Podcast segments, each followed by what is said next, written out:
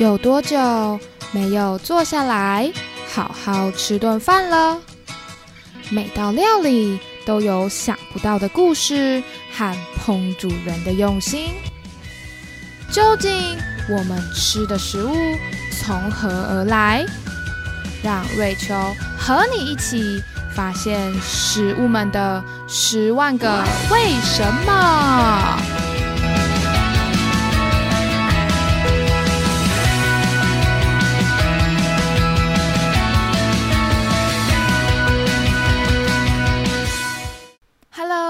我是瑞秋，欢迎收听瑞秋的十万个为什么。不知道当大家压力大的时候，会不会很想吃东西？尤其想要吃高油、高糖、高热量的食物。我觉得最近我的手机可能有读到我的心，或也有可能单纯是最近因为疫情微解封。很多素食店相继推出了为庆祝套餐，所以我的手机啊就常常跳出什么汉堡买一送一啦，薯条买大送大，或是买炸鸡套餐加一元就送市值三十五元的蛋挞广告，甚至还有新闻跳出来说，新加坡的肯德基最近也推出了。用炸鸡取代面包的三层炸鸡汉堡。当我看到这些炸鸡夹着起司的照片，再配上 YouTube 上面啊有很多 ASMR Asma 的影片，这些影片呢会放大我们吃炸鸡时总是会有的酥脆的声音，光想就觉得很过瘾。让我最近特别想吃炸鸡，不过我又突然想到，前一阵子去一间日式咖喱饭专卖店，当时点了一份唐扬炸鸡咖喱饭，但看着附上来的唐扬炸鸡，诶，它怎么长得跟肯德基的炸鸡好像不太一样？诶，唐扬鸡最外层的面衣炸过之后。比美式炸鸡的颜色更深，皮也比较薄，而且唐扬鸡吃起来不像美式炸鸡，炸过后的酥脆外皮呀是可以剥下来，直接烤漆烤漆的单吃着的。所以啊，当我在吃日式唐扬鸡的时候，因为它面衣比较薄，淀粉没那么多，我就会觉得啊，没那么有罪恶感。而唐扬鸡的日文发音是“卡拉给”。如果把“卡拉给”写成文字，可以写作汉字的“唐扬”。唐是中国古代唐朝的唐，扬则是迎风扬起的扬。但其实，各位，你们知道吗？“卡拉给”啊，并不是炸鸡的意思哦。那“卡拉给”？到底是什么意思？这听起来可有意思了呢，是不是？它其实有日文跟中文的不同意思。那我们就不要觉得不好意思，来意思意思一下。哦，不是，我们不要再玩文字游戏了。今天我们就一起来听听关于日本炸鸡的小故事喽。在介绍唐扬鸡之前，我想先来聊聊关于日文的小知识。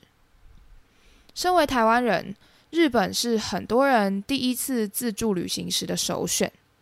除了因为日本地理位置相对靠近台湾，台湾跟日本之间交流频繁之外，还有一个原因是去到日本之后啊，就算我们不会日文。也因为日文当中或多或少保留了汉字，所以在阅读日本的路标或是菜单，相较其他语言，日文更有亲切感。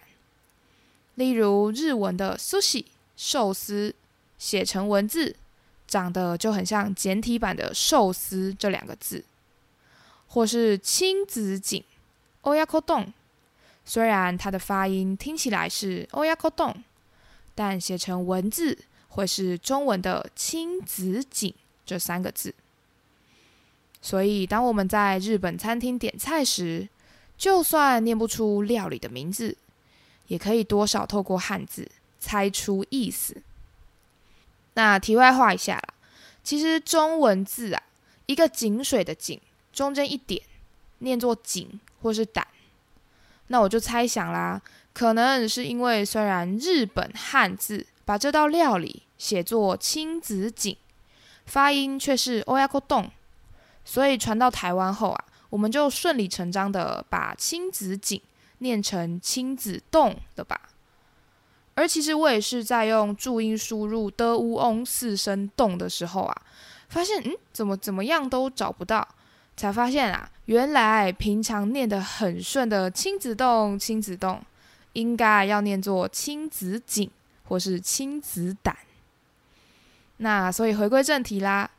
为什么明明日文中有那么多的汉字，他们却不一定发作我们熟悉的中文发音呢？啊，废话，因为他们是日本人，所以当然用日文发音呐！啊，不然的。好啦，我们不会那么随便，还是要秉持研究家的精神，跟各位交代一下啦。远在中国秦汉时期，就有移民把汉字带到日本。不过，一直到唐朝的时候，随着日本派出遣唐使还有留学生去中国学习佛法，汉字啊才被频繁的带回日本，逐渐在日本普及扩散。而文字其实也跟食物一样，会随着人类的移动被转化调整成适合当地的语言。日文的汉字也被分为了 onyomi。音读跟 kunyumi 训读两种读法，那接着就来跟大家介绍这两种读法到底是什么吧。第一种，透过音读的汉字，顾名思义，就像中文的形声字一样，是利用声音阅读的一个有边读边、没边念中间的概念。音读的汉字啊。它念起来的音跟汉字本身的音长得比较像，例如日本汉字写法是“爱人”的这个词，念起来就是“哀金”。爱人跟哀金听起来是不是很像呢？不过各位要留意的是哦，“哀金”的意思啊，它虽然写作“爱人”，但它并不是指你的爱人、你的另一半哦，而是指你的小三。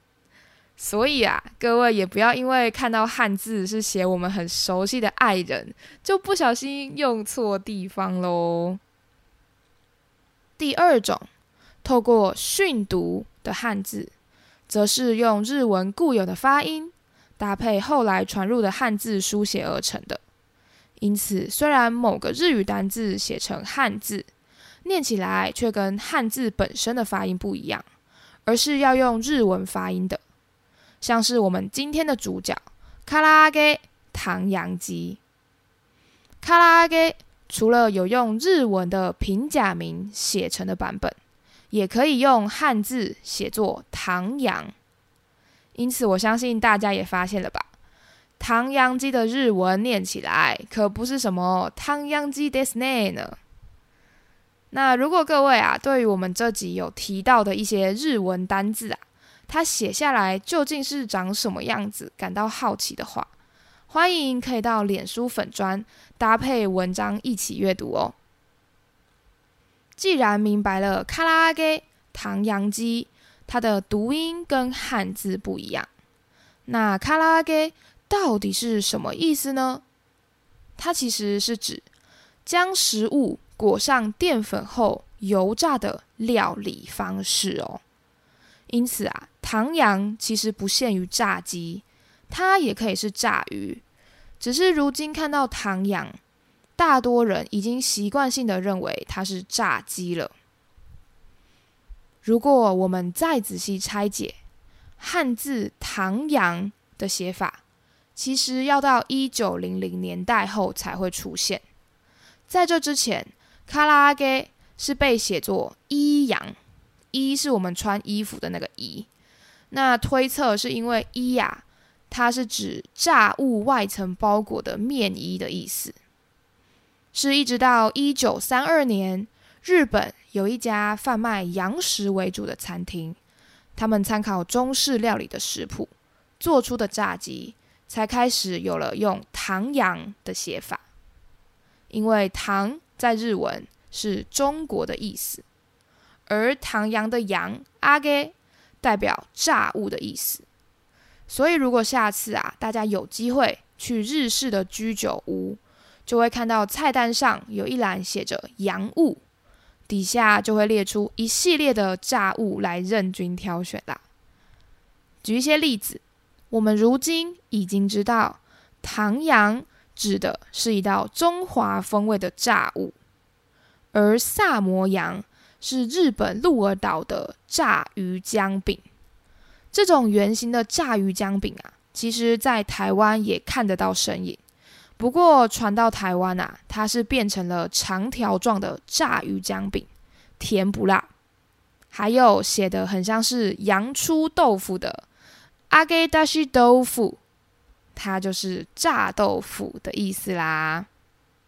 那我们回到唐扬身上，有些人也会把这道炸鸡料理写成龙田羊，它是它给龙田。指的是日本的龙田川，龙田川位在日本的古都奈良县。在日本的小仓百人一首，就有一首和歌，叫做《风染龙田川》，描写枫叶遍布龙田川的美景。那日本的和歌又是什么呢？它其实也是受到。中国文化影响之后的产物哦，相信各位应该对唐诗三百首都不陌生吧？以前古文课都会被老师要求默写那些五言绝句啊，或是七言律诗。五言绝句是依照五字为一句，组成共四句二十字的诗，讲求平仄押韵。像我们背到滚瓜烂熟的“床前明月光，疑是地上霜”，举头望明月，低头吃便当。哦，不是低头思故乡，就是经典的五言绝句啦。日本的和歌啊，受此影响，也规定一首和歌得根据五七五七七的原则。每句分别为五七五七七个音，最后组成共三十一个音的诗歌。小仓百人一首，就是将日本古代到中世纪之间的一百首和歌集结成册。前面提到的《风染龙田川》，由贵族在原叶平创作。那因为本人我的日文没那么流利啦。所以，如果我念出这个日文的和歌啊，怕会坏了最原汁原味的味道。因此呢，我会把这首歌的连结放在我们脸书粉砖的文章当中，有兴趣的听众可以去听听看哦。那这首和歌翻译成中文的意思如下：悠悠神代事，暗暗不曾问。风染龙田川，潺潺流水里。白话文的意思啊，就是说，在各种上古神话传说都没有见过如此惊奇的事情啊！整片枫叶将龙田川染红，让龙田川变得如此的美丽呀！而因为有人觉得。唐扬炸鸡的颜色跟秋天时龙田川两旁的枫叶颜色长得很像，因此呢，就给唐扬鸡这个龙田羊如此诗情画意的别名啦。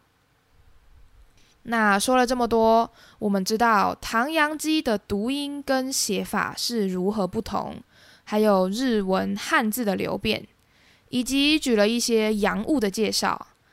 还聊了唐羊有龙田羊的别名之后，如果哪天我们去日本旅游，走进他们的素食餐厅，打算来一份好吃的炸鸡。这时菜单拿来一看，想说：“嗯，我曾经有听瑞秋说过，洋物是炸物的意思，因此呢，就很努力的想要找到写着洋物的那一栏。结果发现，哎，怎么怎么样都找不到，更找不到唐阳这两个关键字呢？明明我就看到隔壁桌的客人啃炸鸡啃得津津有味的，这里怎么可能没卖炸鸡呢？”这又要说到，因为日文除了我们刚刚说的有用来标示日本固有语言的平假名，以及后来传入的汉字之外，原来还有一套片假名，是属于专门标示外来语的文字系统。而既然美式炸鸡或是素食连锁店是外来的，日本的美式炸鸡就会用 fried chicken。写成片假名表示哦。题外话，像这些外来语进到日本之后，除了用片假名表示之外，也会产生所谓的日式英文。那我个人是觉得日式英文真的很可爱，像是巧克力 （chocolate） 就会变成 chocolate，牛奶 （milk） 会变成 milk，汉堡 （hamburger） 则会变成 hamburger。所以怪不得啦，原产于日本的素食店摩斯汉堡的广告词，就是个很可爱的女生在说摩斯巴嘎。那学了英文这么多年啊，我是真的很难想象日本人他们说英文时会有意想不到的发音。不过当日式英文配上日本腔，就是非常的卡哇伊 Disney 啦。那所以唐扬鸡。跟美式炸鸡的做法差在哪里呢？除了两种鸡肉的腌料不同，还有一个更明显的不一样，就是这两种炸鸡外皮的酥脆程度。唐扬鸡会使用比较嫩的鸡腿肉切块，再搭配酱油、糖、盐、大蒜、酒进行腌制，之后外皮裹上薄薄的一层面以后。直接下锅油炸。相较之下，美式炸鸡在使用鸡肉的部位就比较多元弹性，可以挑选像是鸡翅啊，或是鸡腿肉、鸡胸肉等等。而腌料也会倾向重口味的胡椒粉、红椒粉，甚至啊还有人会出动辣酱、番茄酱进行腌制。在裹上第一层面衣之后，会把鸡肉拿去泡一下水。再裹上第二层的面衣，所以炸出来的结果，美式炸鸡当然就会有相对厚实酥脆的外皮了。而因为美式炸鸡使用的鸡肉也比较大块，会需要花比较长的时间油炸哦。不过不论是日式的唐扬鸡，还是美式的炸鸡，我觉得都很好吃，它们都是偶尔舒压放纵的选择之一呀。因为做了这集日本炸鸡的故事，我才发现原来日文真的是博大精深。除了平假名跟片假名之分，竟然还有汉字分为音读跟训读的区别。这也让我非常期待之后有机会去日本旅游时，可以抓住秋天的时节，去龙田川观赏传说中的枫红之美。体验一边赏枫，一边听和歌，一边吃着与枫叶颜色相仿的唐扬鸡，同时拥有视觉、听觉与味觉的响宴。我不禁都觉得整个人的格调高雅起来了。不知道各位比较喜欢卡拉给唐扬鸡，还是 fried chicken 被日本化的美式炸鸡呢？欢迎可以到 Apple Podcast 或是脸书粉砖瑞秋的十万个为什么进行留言，也欢迎各位将这集分享给你身边所有喜欢吃炸鸡或是最近有抢到素食店优惠的朋友们哦。感谢大家的收听，我是瑞秋，祝大家有个美好的一天，我们下次见，拜拜。